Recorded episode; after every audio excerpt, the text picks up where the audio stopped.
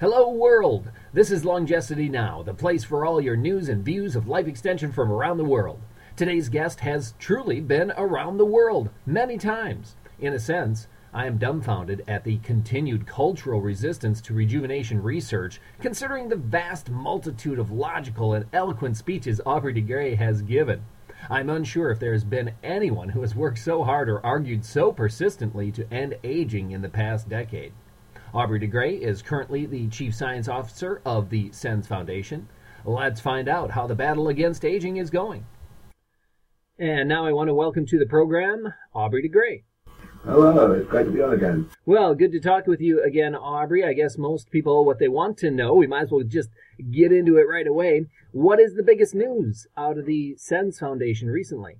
Well, let's see. Of course, it depends how you define recently, but let's say over the past uh, couple of months, maybe? Any new developments?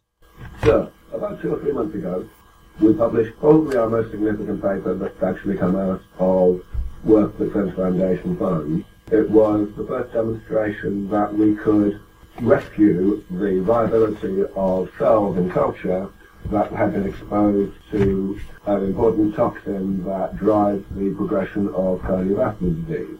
And the way we did this was by introducing a gene, a bacterial gene, that encodes an enzyme that breaks down this particular toxin, this oxidized derivative of cholesterol. Okay. Uh, and we were able to show that when we express this gene and when the gene is modified so that the protein is targeted to the correct part of the cell, the lysosome, then the cells can survive a considerably higher concentration of this of, of this toxin than they can if they don't have the gene or if they have the wrong gene or if it's you know not targeted to the right part of the cell.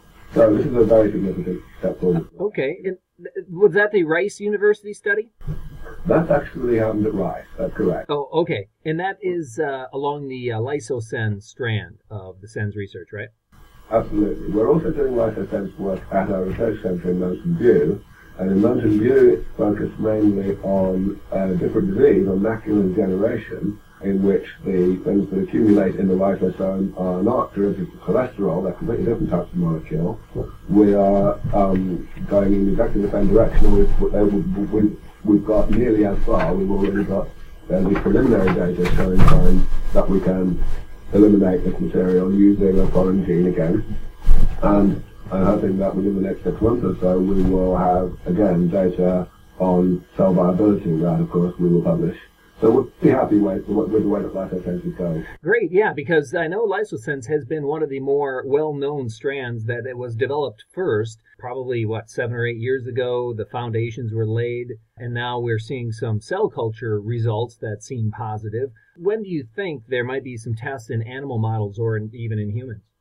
I think we're probably only a year or so away from moving into mouse models. There are pretty good mouse models of both cardiovascular disease and macular degeneration, and we, you know, we definitely want to move that in that direction. Um, really, there are just a couple of things we'd like to get in place before that. First of all, we'd like to improve the efficacy of these enzymes. There are various more tweaks that we think we can do to make them work even better than they currently do. And secondly, and rather more importantly, we uh, need a bit more money, to be honest, because mouse experiments are inherently a lot more expensive than cell culture experiments. Well, I was going to say that question for a little bit later, but you did mention needing some uh, a little bit of funding. And I noticed at the Alcor 40 conference that you mentioned that given the amount of funding that you had, uh, you are about at where you would expect with the SENS research. And going forward, is funding still the main roadblock to faster progress, uh, more research in your lab? Yes, I'm afraid it is, really. Um, I, I mean, the way I always look at the history of SENS is that way back when I started getting interested in the biology of aging and doing something about it, I had three problems to solve. Two of them are completely solved now. So they being, first of all, to come up with a good, robust plan for defeating aging, for bringing aging under medical control, which of course is what SENS is. And secondly, bringing the world-leading scientists uh, in the relevant field who are best placed to actually implement that plan, um, getting them enthusiastic about doing so and about um, actually um, performing the experiments and doing the research. And that certainly also very much occur is demonstrated by, for example, the quality of our research advisory board and of the people we're funding. So absolutely, really the only thing that's left is giving those scientists the resources to get on with it. And uh, that's why I spend probably more of my time trying to make that happen than I do actually in my chief science officer role. Sure. I know in the beginning I had uh, spoken with uh, SENS Methuselah, you know, when things were getting going and there were some ideas of uh, licensing uh, IP and also raising funds through charitable donations. It seems as though most of the money has come in from charitable donations, and that's, I suppose, what your focus is going to be going forward. And is that just the nature of running a not-for-profit organization that most of your uh, funding has to come from donations? Well, it's, it's, it's a bit more complicated than that, to be honest. Certainly, the fact that SENS Foundation is a non-profit means that the simplest way to go is for us simply to receive donations. But equally, we, are, we, we, uh, we do apply for patents on intellectual property that we generate, and we're certainly very interested in eventually making money out of that, you know, via royalties and so on. Certainly, many of the wealthy individuals that come to us and are interested in supporting this work tend to be very skeptical about philanthropy and much more comfortable with the idea of, of an investment, even if it's sure. a very term investment. Mm-hmm. So we're, we're always looking for opportunities to spin particular projects out into the private sector as well as doing things within the foundation. One thing that very much dominates our thinking in terms of what the foundation itself does is that we focus on the hardest parts of SENS, the parts that are at the earliest stage and are least likely to actually be run with by other people. But equally, of course, there are projects that are further along and are more tractable and more commercially realistic in the short term, and uh, it makes more sense for those to be pursued in the private sector. So, for sure. example, when, when some of our researchers went off and founded ImmunePath, we didn't regard that as, you know, some kind of loss for the mission. We regarded it as a, very appropriate and uh, beneficial, you know, broadening of okay our potential sources of funds. And indeed, of course, the impact were able initially, again, a the amount of funds uh, from the private sector, from standard funds, and we, we're very much hopeful that that intellectual property which they generated will indeed, in the relatively near future, you know, be resurrected into a in, in, in, a new form that will attract Okay, so eh, you know when I think about the uh, Silicon Valley crowd and all the millionaires and billionaires out there, and through the years, I know you've been talking with many of them. They are very close with the SENS Foundation and Singularity Institute and all of these organizations. They know what's going on. I always think you know, with all of their money, what the hell is their problem? You know, uh, how come they can't uh, foresee uh, the benefits of curing aging? But uh, kind of uh, one point you're making here is that they would rather do an investment than do donations. Is that some of the problem there? That's basically correct. Okay. I think Peter Thiel has really continued to be a bit of an outlier in this regard. Yes. In, insofar as he understands that there is this of death where things are far enough along that the plan makes enough sense to be worth supporting, but not far along, far enough along for it to be a proper value proposition in the, in the commercial sense and therefore th- th- there is this you know, window of opportunity for philanthropy. I think a lot of people who have succeeded financially in the, especially in the IT sector, have a somewhat different point of view in terms of, in terms of that. Of course, there are plenty of wealthy people who are very philanthropically inclined, but those people tend to be much more focused on what you might call traditional causes rather than the pioneering causes that we're interested in. Okay, and talking about uh, spinning out some uh, things that SENS Research Center has developed, I know a while back something that interested me, and maybe it doesn't interest too many other people listening today, was the uh, removal of anergic T cells that uh, Justin Rebo developed. He uh, came up with a very unique little robotic system of removing anergic T cells, and I never heard too much more about that research line. It always dawned upon me, anyway, that if you remove anergic cells, senescent cells, even from the immune system, that uh, possibly would have some rejuvenating effect. But I didn't hear anything more about that anergic T cell research. Does it just not have that much applicability to aging? or is it something else that uh, it's just waiting on the shelf? Actually, it's pretty much waiting on the shelf. We definitely do want to revive that project in some form or other. There, are numerous applications for it, including, of course, applications that don't have to do with aging per se. And we would absolutely love to be, to be moving that forward. So that's very much high on our shopping list at the moment. Okay. Uh, and then I'm going to get into a few questions that some of our listeners uh, submitted earlier. Uh, one is that if you could talk a little bit more about the uh, telomere biology group leader position that was recently announced. Is this in preparation for more OncoSENS research or the WILT strategy or more fundamental telomere research?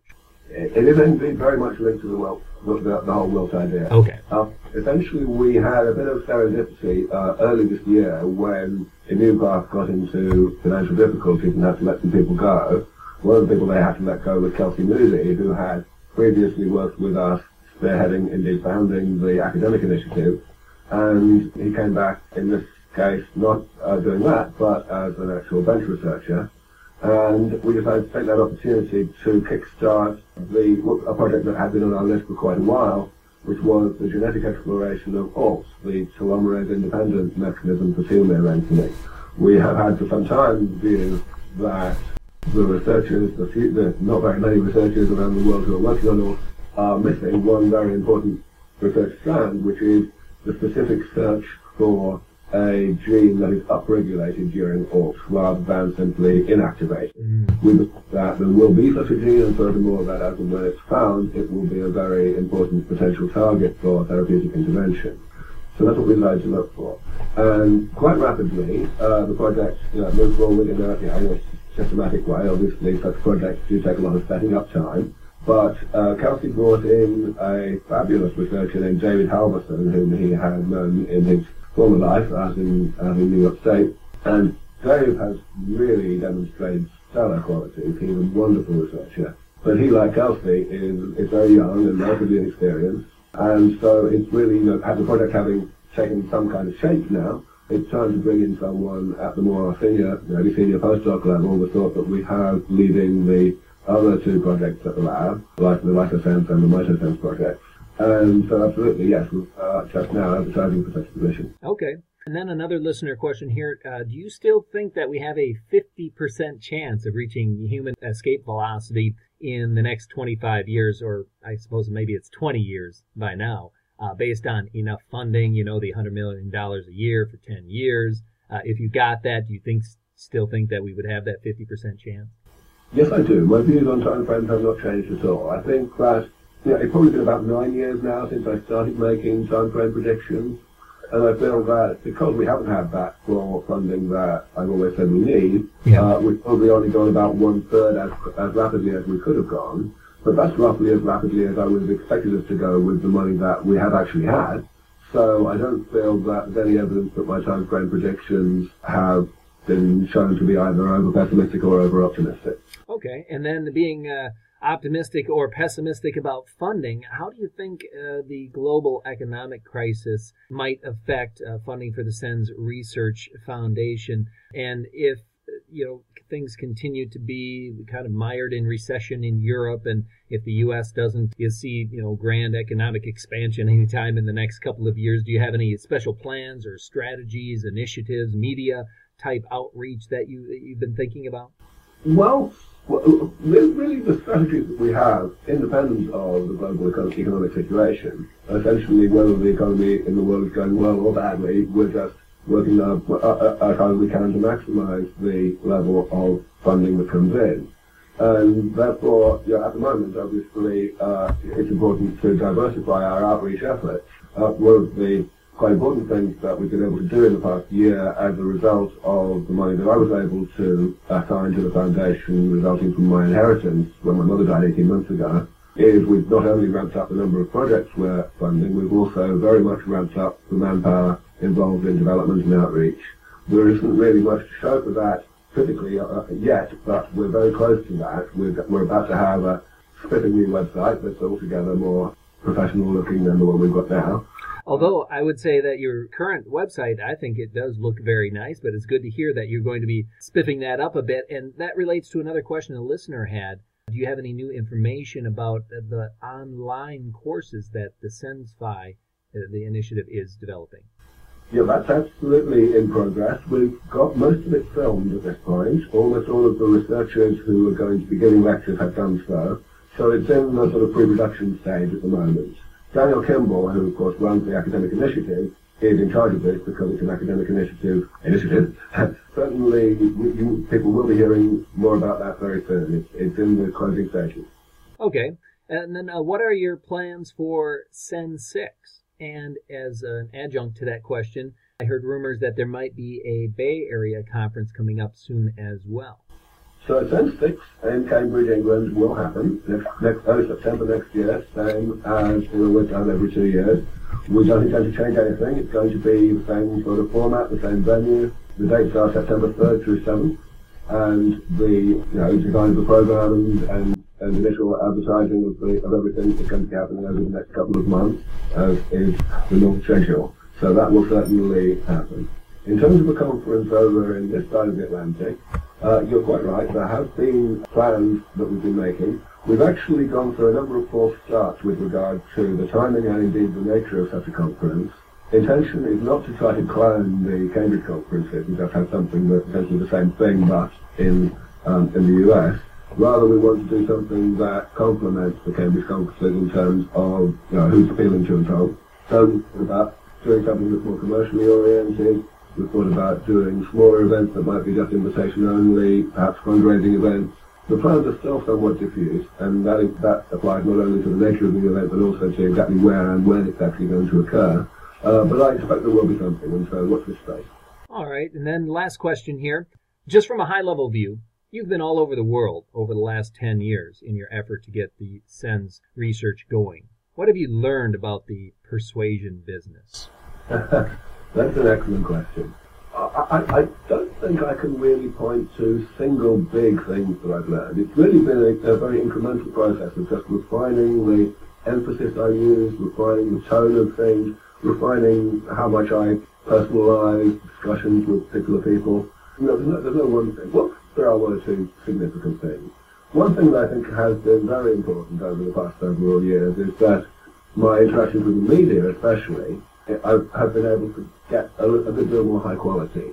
Essentially, at the beginning of SENS, when I was really just new to all of this, I had to take the view that any publicity is good publicity, and so I sort of had to let the media sensationalize this work and focus, you know, enormously on the, you know, calling this immortality research and so on. And these days I can be a good deal more hard-line with journalists and ensure that they don't sensationalize and trivialize this work and that they do present it accurately and appropriately as down, as, as uh, down to earth mainstream medical research. And that really it's all about preventive medicine for the disease of old age, which is, is much easier for people to swallow than the idea of trying to develop radical life extension for the sake of life extension. All right. Well, thank you so much for joining us on uh, Longevity Now, Aubrey. My pleasure. Thank you for having me. In contrast to a few other guests who have mentioned outreach and personnel as the main things holding back more progress in life extension and rejuvenation, the SENS Foundation could just plainly use more funds. They have several research projects they could launch or revive with a little more cash. Keep that in mind as we head into 2013 when you are planning some charitable donations. Also, mark down the dates of the SENS 6 conference in Cambridge, England, September 3rd through the 7th. I hope to see you there. Until next time, I'm Justin Lowe.